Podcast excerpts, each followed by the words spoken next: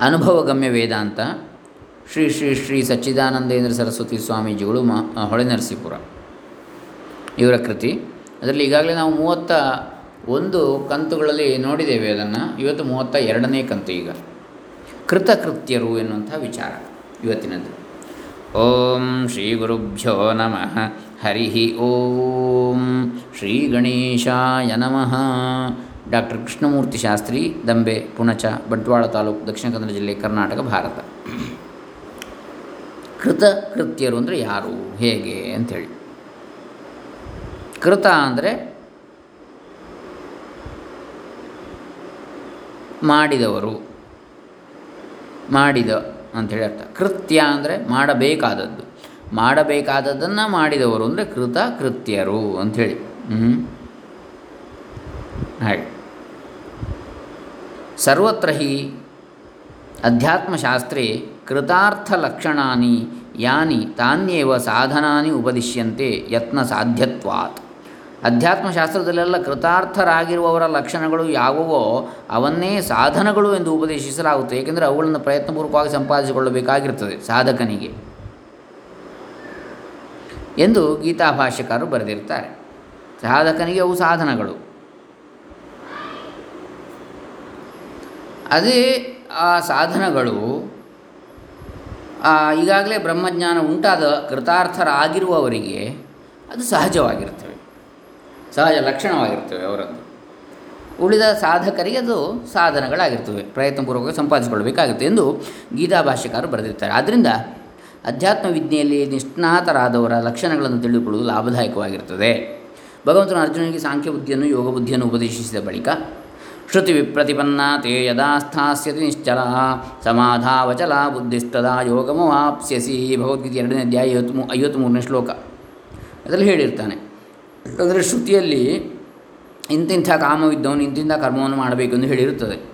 ಈ ಲೋಕದ ಅನಿತ್ಯ ಸುಖಕ್ಕೆ ಹೋಲಿಸಿದರೆ ಬಹುಕಾಲವಿರುವ ಸುಖವನ್ನು ಕೊಡುವ ಕಾಮ್ಯ ಕರ್ಮಗಳನ್ನು ಮಾಡುವುದಕ್ಕೆ ವಿವೇಕಿ ಅದನ್ನು ಪ್ರಯತ್ನಿಸುವುದು ಸ್ವಾಭಾವಿಕವಾಗಿರುತ್ತೆ ಆದರೆ ಮನುಷ್ಯನಿಗೆ ಕಾಮಗಳು ಅನಂತವಾಗಿರ್ತವೆ, ಕೊನೆಯಿಲ್ಲ. ಆದ್ದರಿಂದ ಕಾಮ್ಯಕರ್ಮಗಳು ಅನಂತವಾಗಿಯೇ ಇರ್ತವೆ.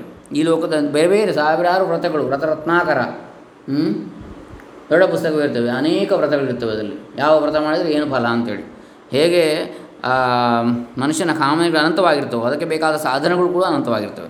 ಆದ್ದರಿಂದ ಕಾಮ್ಯ ಕರ್ಮಗಳು ಕೂಡ ಅನಂತವಾಗಿ ಇರ್ತವೆ. ಈ ಲೋಕದಲ್ಲಿ ಸತ್ಪುತ್ರನು, ಪೌತ್ರನು, ಪಶು, ಕ್ಷೇತ್ರಾದಿಗಳು, ಆರೋಗ್ಯ, ಕೀರ್ತಿ ಮುಂತಾದವುಗಳು ಧರ್ಮಗಳಿಂದ ಸಿಕ್ಕುವಂತೆಯೇ. ಪರಲೋಕದಲ್ಲಿಯೂ ಬಹುಕಾಲ ಸುಖಪಡುವುದಕ್ಕೆಂದು ಜ್ಯೋತಿಷ್ಠೋಮಾದಿಗಳನ್ನು ಮಾಡುತ್ತಿರುವವನಿಗೂ ಅವು ಸಿಕ್ಕುವು ಆದರೆ ಲೌಕಿಕ ಕರ್ಮಗಳ ಫಲಗಳಂತೆ ಶಾಸ್ತ್ರೀಯ ಕರ್ಮದ ಫಲವಾದ ಸ್ವರ್ಗಾದಿಗಳು ಕ್ಷಯವಾಗುತ್ತವೆ. ಕ್ಷೀಣೆ ಪುಣ್ಯ ಮತ್ತೆ ಲೋಕಂ ವಿಶಂತಿ. ಪುಣ್ಯ ಕ್ಷೀಣ ಆದಾಗ ಮುಗಿದಾಗ ಭೂಮಿಗೆ ಬರಬೇಕಾಗ್ತದೆ. ಆದ್ದರಿಂದ ನಿತ್ಯ ಸುಖವು ಯಾವುದಾದರೂ ಇದೆಯೇ ಎಂಬ ಪ್ರಶ್ನೆಯು ಒಂದಲ್ಲ, ಒಂದು ದಿನ ಮುಂದೆ ಬಂದು ನಿಲ್ಲಬೇಕಷ್ಟೇ. ಹೀಗೆ ಸಾಧ್ಯ ಸಾಧನ ರೂಪವಾದ ಕರ್ಮಗಳನ್ನು ಅವುಗಳ ಫಲವನ್ನೂ ಹೇಳುವ ವಚನಗಳ ವಿಷಯಕ್ಕೆ ವಿರಕ್ತನಾದ ವಿವೇಕಿಗೆ ಈ ಕಾಮಗಳು ಇವುಗಳ ಫಲವೂ ಆಗಿರಲಿ ನಿತ್ಯ ಸುಖವು ಯಾವುದಾದರೂ ಇದೆಯೇ ಎಂದು ವಿಚಾರಿಸುವಾಗ ಕಾಮ್ಯ ವಿಷಯದ ಶ್ರುತಿಗಳನ್ನು ಕೇಳಿ ಕೇಳಿ ಸಾಕೆನಿಸಿದ ಬುದ್ಧಿಯು ವಿಕ್ಷೇಪವನ್ನು ಬಿಟ್ಟು ನಿಲುಗಡೆಯನ್ನು ಹೊಂದಲೇಬೇಕು. ಆಗ ಆತ್ಮನ ವಿದ್ಯೆಯಿಂದಲೇ ನಿತ್ಯವಾದ ಮೋಕ್ಷ ಫಲವು ದೊರಕುತ್ತದೆ ಎಂಬುದನ್ನು ಕೇಳಿ ಆತ್ಮವಿಚಾರವನ್ನು ಮಾಡುವುದಕ್ಕೆ ಪ್ರಾರಂಭಿಸಿದ ಆತನ ಬುದ್ಧಿಯು ವಿಚಾರದ ಫಲವಾಗಿ ಕೊನೆಯಲ್ಲಿ ಆತ್ಮನಲ್ಲಿಯೇ ನಿರ್ವಿಕಲ್ಪವಾಗಿ ನೆಲೆ ನಿಂತು ಬಿಡುತ್ತದೆ. ಆಗ ಯೋಗವು ಎಂದರೆ ಆತ್ಮ ಅನಾತ್ಮ ವಿಷಯದಲ್ಲಿ ವಿವೇಕ ಪ್ರಜ್ಞೆ ಉಂಟಾಗುತ್ತದೆ. ಜಿಜ್ಞಾಸುವಿನ ಸ್ವರೂಪವಾದ ಆತ್ಮನೇ ನಿತ್ಯ ಸತ್ಯ ರೂಪನು, ಮಿಕ್ಕದ್ದೆಲ್ಲವೂ ಅಸದ್ರೂಪವಾದದ್ದು ಎಂಬ ಆ ವಿವೇಕವು ಉಂಟಾಗ್ತದೆ ಎಂಬುದು ಭಗವಂತನಾಡಿದ ವಾಕ್ಯದ ಅಭಿಪ್ರಾಯ. ಇದನ್ನು ಕೇಳಿ ಅರ್ಜುನನು ಸ್ಥಿತಪ್ರಜ್ಞಸ್ಯ ಕಾ ಭಾಷಾ ಸಮಾಧಿಸ್ಥಸ್ಯ ಕೇಶವ ಸ್ಥಿತಧೀ ಕಿಂ ಪ್ರಭಾಷೇತ ಕಿಮಾಸೀತ ವ್ರಜೇತ ಕಿಂ ಭಗವದ್ಗೀತೆ ಎರಡನೇ ಅಧ್ಯಾಯ ಐವತ್ನಾಲ್ಕನೇ ಶ್ಲೋಕ ಅಂತೇಳಿ ಕೇಳಿರ್ತಾನೆ. ಅಂದರೆ ಧೀ ಪ್ರಜ್ಞಾ ಶೇಮುಷಿ ಮತಿ ಎಂಬ ಕೋಶದಂತೆ ಬುದ್ಧಿ ಧೀ ಪ್ರಜ್ಞೆ ಶೇಮುಷಿ ಮತಿ ಇವೆಲ್ಲ ಪರ್ಯಾಯ ಪದಗಳು. ಬುದ್ಧಿಯು ಚಂಚಲವಾಗಿರುವುದಕ್ಕೆ ಕಾಮವೇ ಕಾರಣ. ಕಾಮ್ಯ ಕರ್ಮದಲ್ಲಿ ವಿರಕ್ತನಾದವನ ಬುದ್ಧಿಯು ತತ್ವ ವಿಚಾರವನ್ನು ಮಾಡಿದ ಫಲವಾಗಿ ಹೊರಗೆ ಎಲ್ಲಿಯೂ ಹರಿದಾಡುವುದಕ್ಕೆ ಅವಕಾಶವೂ ಇಲ್ಲದಿರುವುದರಿಂದ ತನ್ನ ಆತ್ಮನೇ ಆಗಿರುವ ಪರಬ್ರಹ್ಮದಲ್ಲಿ ನಿಲುಗಡೆ ಆಗ್ತದೆ. ಅವನಿಗೆ ಸ್ಥಿತಪ್ರಜ್ಞ ಅಂತೇಳಿ ಹೆಸರು. ಇಂಥವನು ಸ್ಥಿತಪ್ರಜ್ಞನು ಎಂದು ಗುರುತಿಸುವುದಕ್ಕಾದೀತೆ ಅವನ ವ್ಯವಹಾರವು ಹೇಗಿರುತ್ತದೆ ಎಂದು ಅರ್ಜುನನು ಕೇಳಿರ್ತಾನೆ ಸ್ಥಿತಪ್ರಜ್ಞನ ಲಕ್ಷಣವನ್ನು ಅರಿತುಕೊಂಡರೆ ತಾನು ಅವನ ನಡೆನುಡಿಗಳನ್ನು ಅನುಕರಿಸಬಹುದು ಎಂಬುದು ಅವನ ಆಶಯ. ಇದಕ್ಕೆ ಉತ್ತರವಾಗಿ ಭಗವಂತನು ಹೇಳಿರುವ ಕೃತಾರ್ಥ ಲಕ್ಷಣಗಳನ್ನು ಈಗ ವಿಚಾರಕ್ಕೆ ತೆಗೆದುಕೊಳ್ಳೋಣ. ಪ್ರಜಹಾತಿ ಯದಾ ಕಾಮಾನ್ ಸರ್ವಾನ್ ಪಾರ್ಥಮನೋಗತಾನ್ ಆತ್ಮನ್ಯೇವ ಆತ್ಮನಾ ತುಷ್ಟ ಸ್ಥಿತಪ್ರಜ್ಞಸ್ತದೋಚ್ಯತೆ ಭಗವದ್ಗೀತೆ ಎರಡನೇ ಅಧ್ಯಾಯ ಐವತ್ತೈದನೇ ಶ್ಲೋಕ. ಸ್ಥಿತಪ್ರಜ್ಞನ ಲಕ್ಷಣಗಳಲ್ಲಿ ಬಹಳ ಮುಖ್ಯವಾದದ್ದು ಅನಾತ್ಮ ಪದಾರ್ಥಗಳಲ್ಲಿ ಇದು ಚೆನ್ನಾಗಿದೆ, ಇದು ನನಗಿರಲಿ ಎಂಬ ಬುದ್ಧಿ ವೃತ್ತಿ ಇರುವವರಿಗೆ ಬುದ್ಧಿಯು ಹರಿದಾಡದೆ ಇರುವುದಕ್ಕಾಗುವುದೇ ಇಲ್ಲ. ಆದ್ದರಿಂದ ಮನಸ್ಸಿಗೆ ಅಂಟಿಕೊಂಡಿರುವ ಕಾಮಗಳೆಲ್ಲವನ್ನು ಅತ್ಯಂತವಾಗಿ ಅವನು ಬಿಟ್ಟು ಅವನು ಸ್ಥಿತಪ್ರಜ್ಞನೊಂದು ಹೇಳಿರುವುದು ಸ್ವಾಭಾವಿಕವಾಗಿದೆ. ಭೌತಿಕ ವಿಜ್ಞಾನ ಶಾಸ್ತ್ರಜ್ಞರು ಹೊಸ ಹೊಸದಾಗಿ ಕಂಡುಹಿಡಿಯುತ್ತಿರುವ ಭೂಗೋ ಯಾವುದು? ಭೋಗ ಉಪಕರಣಗಳ ಸುದ್ದಿಯನ್ನು ಕೇಳಿದವರಿಗೆ ನಮಗೆ ಆ ಭೋಗಗಳು ಸಿಕ್ಕಬಾರದೆ ಎಂಬ ತಹ ತಹ ಉಂಟಾಗುವ ಸ್ವಾಭಾವಿಕವಷ್ಟೇ ಎ ಸಿ ಅಥವಾ ಯಾವುದೊಂದು ಹೈ ಎಂಡ್ ಕಾರ್ ಅಥವಾ high end mobile, set smartphone ಇತ್ಯಾದಿಗಳು. ಹೀಗೆ. ಬೇಕು ಬೇಕು ಅಂತ ಹೀಗಿರುವುದರಿಂದ ಈ ಯುಗವನ್ನು ಕಾಮಾನ್ವೇಷಣೆಯ ಯುಗ ಎಂದು ಕರೆದರೆ ತಪ್ಪಾಗಲಾರದು. ಕಾಮ, ಕ್ರೋಧ, ಲೋಭ, ಮೋಹ ಮಾತ್, ಮದ ಮಾತ್ಸರ್ಯಗಳು ಒಂದರ ಹಿಂದೊಂದು ಮನಸ್ಸಿನಲ್ಲಿ ಎದ್ದುಕೊಳ್ಳುತ್ತಿರುವುದರಿಂದ ಈ ಕಾಲದಲ್ಲಿ ಭೂಲೋಕದ ಜನರು ಅಶಾಂತಿಯಿಂದ ಅತೃಪ್ತರಾಗಿ ನರಳುತ್ತಿರುವರು. ಆದರೆ ಈ ಲೋಕದ ಸುಖಗಳು ಹಾಗಿರಲಿ, ಬಹುಕಾಲ ಬಾಳುವ ಪರಲೋಕದ ಸುಖಗಳು ಕೂಡ ಯಾವನಿಗೆ ಸಪ್ಪೆಯಾಗಿರುವವೋ, ಅವನಿಗೆ ಆದಿ ಭೌತಿಕವಾದ ಭೋಗಗಳನ್ನು ಕೊಡುವ ಯಂತ್ರೋಪಕರಣಗಳ ಸುದ್ದಿಯಿಂದ ಮನಸ್ಸು ಎಂದಿಗಾದರೂ ಹರಿದಾಡೀತೆ ಇಲ್ಲ. ಆದ್ದರಿಂದಲೇ ಅಧ್ಯಾತ್ಮ ವಿದ್ಯೆಯನ್ನು ಹೇಳುವುದಕ್ಕೆ ಹೊರಟಿರುವ ಉಪನಿಷತ್ತು ಹೀಗೆನ್ನುತ್ತಿದೆ ಯದಾ ಸರ್ವೇ ಪ್ರಮುಚ್ಯಂತೆ ಕಾಮಾಯೇ ಅಸ್ಯ ಹೃದಯ ಶ್ರಿತಾ ಅಥ ಮರ್ತ್ಯೋ ಅಮೃತೋ ಭವತ್ಯತ್ರ ಬ್ರಹ್ಮ ಸಮಶ್ನುತೆ ಕಠೋಪನಿಷತ್ತು ಆರು, ಹದಿನಾಲ್ಕು. ಯಾವಾಗ ಇವನ ಹೃದಯವನ್ನು ಆಶ್ರಯಿಸಿಕೊಂಡಿರುವ ಕಾಮಗಳೆಲ್ಲವೂ ಬಿಟ್ಟು ಹೋಗುವು ಆಗ ಮರ್ತ್ಯನು ಅಮೃತನಾಗುವನು. ಇವನು ಇಲ್ಲಿಯೇ ಅವನು ಬ್ರಹ್ಮವನ್ನು ಪಡೆದುಕೊಳ್ಳುವನು. ಕಾಮಗಳಿಂದಲೇ ಮನುಷ್ಯನು ಮರ್ತ್ಯ, ಸಾಯುವ ಸ್ವಭಾವವನ್ನು ಎನಿಸಿಕೊಂಡಿರ್ತಾನೆ ಕಾಮಗಳು ಮನಸ್ಸಿನಲ್ಲಿ ಅಂಟಿಕೊಂಡಿರುತ್ತವೆ ಆದ್ದರಿಂದ ಅವನ್ನು ಬಿಟ್ಟು ಯಾವಾಗ ಆತ್ಮನಲ್ಲೇ ಮನಸ್ಸು ನಿಂತು ಬಿಡೋದು ಆಗ ಮರ್ತ್ಯತ್ವವು ಹೋಗಿ ಅಮೃತತ್ವ, ಸಾವಿಲ್ಲದ ಸ್ವಭಾವವು ಹೊರತೋರಿಕೊಳ್ಳುತ್ತದೆ ಆ ಕ್ಷಣದಲ್ಲೇ ನಾನೇ ಅದ್ವಯವು ಅಮೃತವೂ ಆದ ಬ್ರಹ್ಮವು ಎಂಬ ಅರಿವು ಆಗಿಬಿಡುತ್ತದೆ ಎಂಬುದು ಶ್ರುತಿಯ ಅರ್ಥ. ಭಗವಂತನು ಈ ಶ್ರುತ್ಯರ್ಥವನ್ನೇ ಮೇಲೆ ಉದಾಹರಿಸುವ ಶ್ಲೋಕದಲ್ಲಿ ಹೇಳಿರ್ತಾನೆ, ಎಲ್ಲ ಕಾಮಗಳನ್ನೂ ಬಿಟ್ಟರೆ ಪ್ರಜಹಾತಿ ಯದಾ ಕಾಮಾನ್, ಸರ್ವಾನ್ ಪಾರ್ಥ ಮನೋಗತಾನ್. ಎಲ್ಲ ಕಾಮಗಳನ್ನು ಬಿಟ್ಟರೆ ಮನುಷ್ಯನ ಜೀವನದಲ್ಲಿ ಹೇಗೆ ಮನುಷ್ಯನ ಜೀವನವು ಹೇಗೆ ಆಗ್ತದೆ? ಆಗ ಅವನ ಮನಸ್ಸಿನ ಪ್ರವೃತ್ತಿ ಹೇಗಿರ್ತದೆ ಎಂಬುದಕ್ಕೆ ಉತ್ತರ ಆತ್ಮನ್ಯೇ ಆತ್ಮನಾ ತುಷ್ಟ ಎಂಬುದು. ಇದಕ್ಕೆ ಭಾಷ್ಯಕಾರ ವಿವರಣೆಯಾಗಿ ಬರೆದಿರುವುದೇನೆಂದರೆ ಆತ್ಮನ್ಯೇವ ಪ್ರತ್ಯಗಾತ್ಮಸ್ವರೂಪೇ ಏವ ಆತ್ಮನ ಸ್ವೇನೈವ ಬಾಹ್ಯಲಾಭ ನಿರಪೇಕ್ಷ ತುಷ್ಟ ಪರಮಾರ್ಥದರ್ಶನ ಅಮೃತರಸಲಾಭೇನ ಅನ್ಯಸ್ಮಾದ್ ಅಲಂ ಪ್ರತ್ಯಯವಾನ್ ಸ್ಥಿತಪ್ರಜ್ಞ ಸ್ಥಿತ ಪ್ರತಿಷ್ಠಿತ ಆತ್ಮಾ. ಆತ್ಮಾನಾತ್ಮ ವಿವೇಕಜ ಪ್ರಜ್ಞಾ ಯಸ್ಯ ಸಹ ಸ್ಥಿತಪ್ರಜ್ಞ ವಿದ್ವಾನ್ ತದಾ ಉಚ್ಯತೆ. ಎಲ್ಲಕ್ಕೂ ಒಳಗಿರುವ ಆತ್ಮಸ್ವರೂಪದಲ್ಲಿಯೇ ಹೊರಗಿನ ಲಾಭದ ಅಪೇಕ್ಷೆ ಇಲ್ಲದೆ ತನ್ನ ಸ್ವರೂಪದಿಂದಲೇ ತುಷ್ಟನಾಗಿ ಪರಮಾರ್ಥ ದರ್ಶನವೆಂಬ ಅಮೃತ ರಸದ ಲಾಭದಿಂದ ಮತ್ತೊಂದು ಯಾವುದೂ ಬೇಡವೆಂಬ ಬುದ್ಧಿ ಉಂಟಾಗಿರುವವನು ನಿಲುಗಡೆಯನ್ನು ಹೊಂದಿರುವ ಬುದ್ಧಿಯುಳ್ಳವನು ಆದವನೇ. ಸ್ಟಾಪ್ ಅಂತೇಳಿ ಇನ್ನು ಮುಂದೆ ಮುಂದೆ ಬೇಕು ಬೇಕು ಅಂತ ಆಗಲಿಕ್ಕಿಲ್ಲ ಅವನಿಗೆ. ನಿಲುಗಡೆ, ಸ್ಟಾಪ್. ಹೊಂದಿರುವ ಬುದ್ಧಿಯುಳ್ಳವನೇ ಅಂಥವನೇ ಸ್ಥಿತಪ್ರಜ್ಞನು ಎನಿಸಿಕೊಳ್ತಾನೆ. ಸ್ಥಿತಪ್ರಜ್ಞನು ದೇಹಯಾತ್ರೆಗೆ ಬೇಕಾದ ಆಹಾರ ವಿಹಾರಗಳು ಉಳ್ಳವನಾಗಿರುತ್ತಿದ್ದರೂ ಮಿಕ್ಕವರಂತೆ ಇಂಥದ್ದೊಂದು ಬೇಕು ಎಂಬ ಬುದ್ಧಿ ಅವನನ್ನು ಕಾಡುತ್ತಿರುವುದಿಲ್ಲ. ಎದುರ್ಚ ಲಾಭ ಸಂತುಷ್ಟಿ, ಸಿಕ್ಕಿದರೆ ಸಂತುಷ್ಟಿಯಲ್ಲಿ ತೃಪ್ತಿಯಲ್ಲಿರುವಂಥದ್ದು. ಮೃಷ್ಟಾನವನ್ನು ಭುಂಜಿಸಿದವನಿಗೆ ಊಟವು ಬೇಕಿಲ್ಲದಿರುವಂತೆ ಆತ್ಮಜ್ಞಾನ ಅಮೃತದ ಪಾನವೇ ಅವನಿಗೆ ಪರಮತೃಪ್ತಿಯನ್ನು ಉಂಟು ಮಾಡಿರುತ್ತದೆ ಎಂದು ಭಾವ. ಹಾಗಾಗಿ ಅವನಿಗೆ ಅದು ಬೇಕು, ಇದು ಬೇಕು ಅಂತ ಕಾಣುವುದಿಲ್ಲ, ಬೇರೆ ಯಾವುದು ಕೂಡ.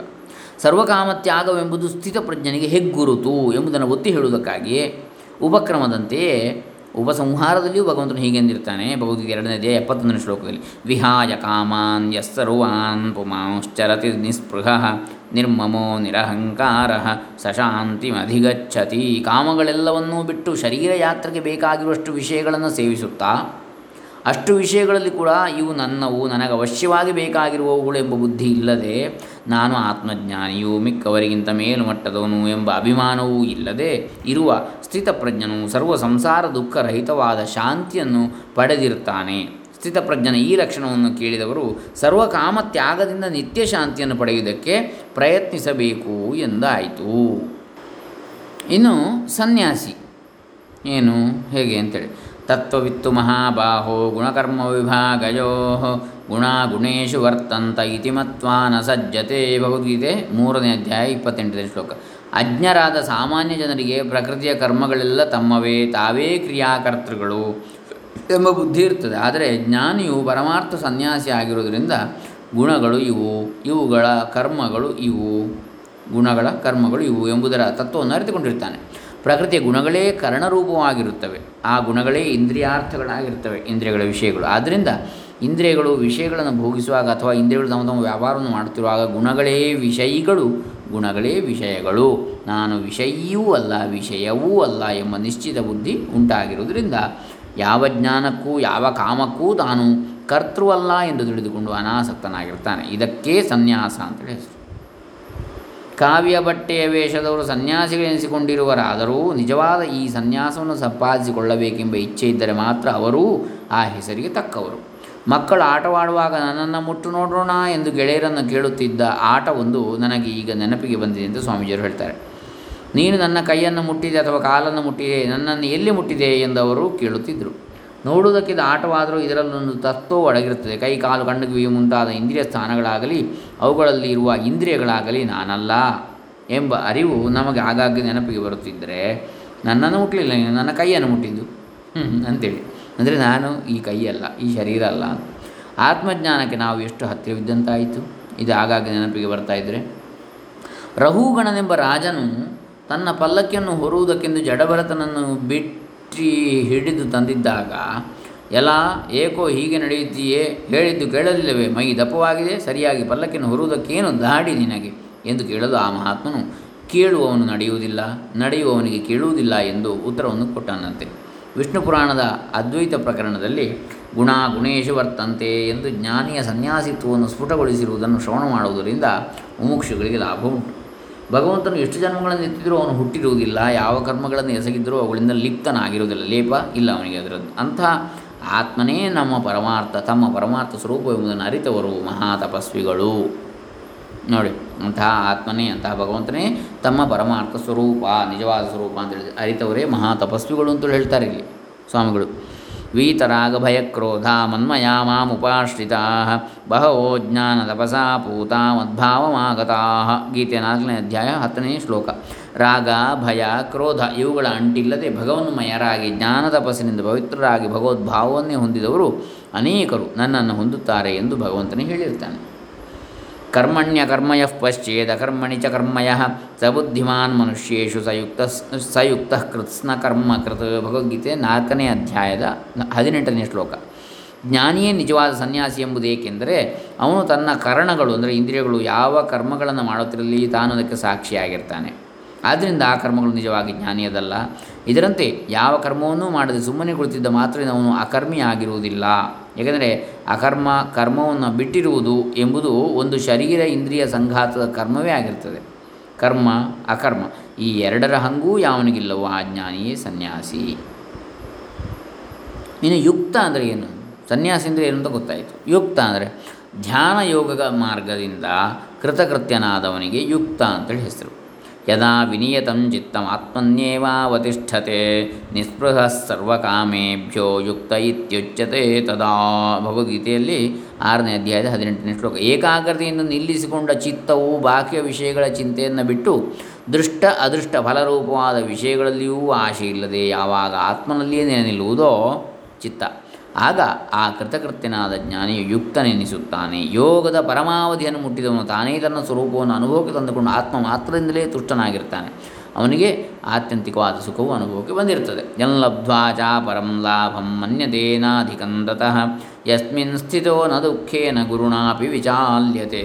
ತಂ ವಿದ್ಯಾ ದುಃಖ ಸಂಯೋಗ ಯೋಗಂ ಯೋಗ ಸಂಜ್ಞಿತಂ.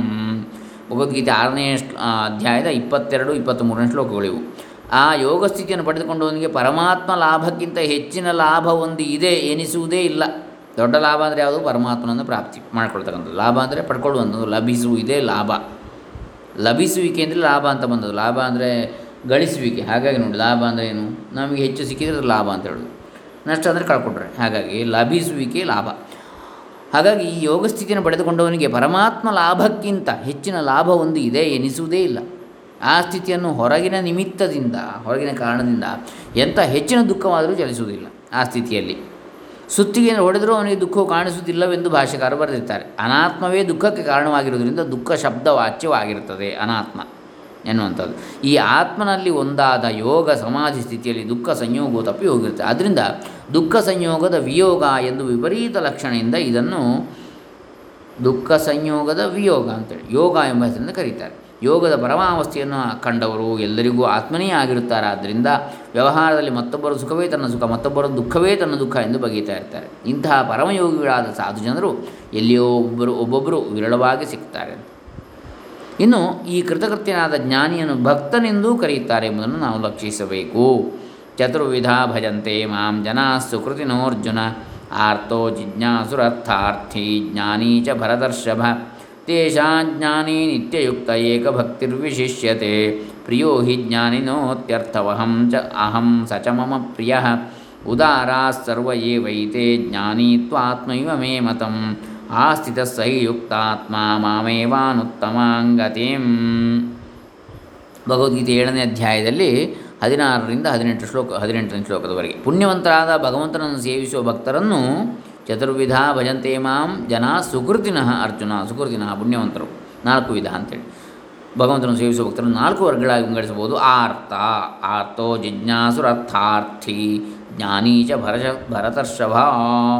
ಆರ್ತ ಸಂಕಟದಲ್ಲಿ ನರಳುತ್ತಿದ್ದು ಭಜಿಸುವವನು. ಆ ಸಂಕಟವನ್ನು ಕಳ್ಕೊಳ್ಳಿಕ್ಕೆ ಬೇಕಾಗಿ. ಅರ್ಥಾರ್ಥಿ, ತನ್ನ ಇಷ್ಟಾರ್ಥವನ್ನು ಕೊಡು ಎಂದು ಭಜಿಸುವವನು. ಜಿಜ್ಞಾಸು, ಆತ್ಮತತ್ವವನ್ನು ತಿಳಿಯುವಂತೆ ಅನುಗ್ರಹಿಸು ಎಂದು ಭಜಿಸುತ್ತಿರುವಾದನು ಜ್ಞಾನಿ, ಆತ್ಮತತ್ವವನ್ನು ಅರಿತುಕೊಂಡು ಭಜಿಸುತ್ತಿರುವಾದನು ನಾಲ್ವರಲ್ಲಿ ಜ್ಞಾನಿಯು ನಿತ್ಯಯುಕ್ತನು. ಅಂದರೆ ಯಾವಾಗಲೂ ಭಗವಂತನಲ್ಲಿಯೇ ಚಿತ್ತವನ್ನು ನೆಲೆಸಿಕೊಂಡಿರುವನು. ತಿಳಿದು ಅವನು ನೆಲೆಸಿಕೊಂಡಿದ್ದಾನೆ ಅದರಲ್ಲಿ ಮನಸ್ಸನ್ನು.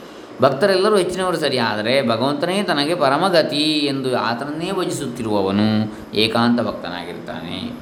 ಜ್ಞಾನಿ ಭಕ್ತನು ತನಗೆ, ನನಗೆ ಆತ್ಮನೇ ಆಗಿರುತ್ತಾನೆ. ಆ ಜ್ಞಾನಿ ಭಕ್ತನಿಗೆ ನಾನೇ ಪ್ರಿಯನು, ಅವನೇ ನನಗೆ ಪ್ರಿಯನು ಎಂದು ಭಗವಂತನು ಹೇಳಿರ್ತಾನೆ. ಅಕ್ಷರ ಎಂಬ ಹೆಸರಿನ ನಿರ್ವಿಶೇಷ ಸ್ವರೂಪನಾದ ಭಗವಂತನನ್ನು ಅಹೇತುಕವಾಗಿ ಯಾವುದೇ ಹೇತು ಅಥವಾ ಕಾರಣ ಇಲ್ಲದೆ ನಿತ್ಯವೂ ಭಜಿಸುತ್ತಿರುವ ಜ್ಞಾನಿಯನ್ನು ಸಮೇ ಪ್ರಿಯ ಸಚ ಮೇ ಪ್ರಿಯ, ಭಕ್ತಿಮಾನ್ ಸಮೇ ಪ್ರಿಯ, ಭಕ್ತಿಮಾನ್ ಮೇ ಪ್ರಿಯೋ ನರಹ ಎಂದು ಪಲ್ಲವಿಯಂತೆ ಹಾಡಿ ಹೊಗಳಿರ್ತಾನೆ ಅಲ್ಲಲ್ಲಿ ಅಲ್ಲಲ್ಲಿ ಗೀತೆಯಲ್ಲಿ. ಹೀಗೆ ತತ್ವವಿಚಾರ ಅಥವಾ ಸಾಂಖ್ಯ ಮಾರ್ಗದಿಂದ ಜ್ಞಾನಿಯಾದ ಸ್ಥಿತಪ್ರಜ್ಞ, ಧ್ಯಾನಯೋಗ ಮಾರ್ಗದಿಂದ ಜ್ಞಾನಿಯಾದ ಯುಕ್ತ ತತ್ವವಿಚಾರ ಅಥವಾ ಸಾಂಖ್ಯ ಮಾರ್ಗದಿಂದ ಜ್ಞಾನಿಯಾದ ಸ್ಥಿತಪ್ರಜ್ಞ, ಧ್ಯಾನಯೋಗ ಮಾರ್ಗದಿಂದ ಜ್ಞಾನಿಯಾದ ಯುಕ್ತ ಯೋಗಸ್ಥ.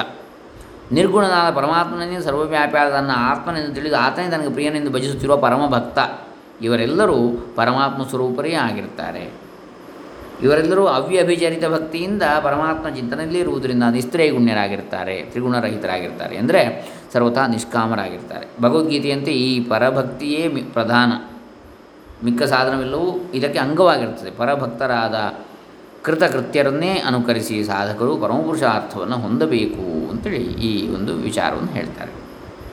ಇದು ಈ ಅನುಭವಗಮ್ಯ ವೇದಾಂತದಲ್ಲಿ ಕೃತಕೃತ್ಯರು ಎನ್ನತಕ್ಕಂತಹ ವಿಚಾರ. ಇನ್ನು ನಾಳೆ ದಿವಸ ವ್ಯವಹಾರವು ಪರಮಾರ್ಥವು. ಇದನ್ನು ನಾವು ನೋಡೋಣ ನಾಳೆ. ಹರೇ ರಾಮ. ಶ್ರೀ ಶ್ರೀ ಶ್ರೀ ಸಚ್ಚಿದಾನಂದೇಂದ್ರ ಸರಸ್ವತಿ ಚರಣಾರ್ಪಿತಮಸ್ತು. ಓಂ ತತ್ಸತ್ ಸರ್ವೇ ಜನಾ ಸುಖಿನೋ ಭವಂತು.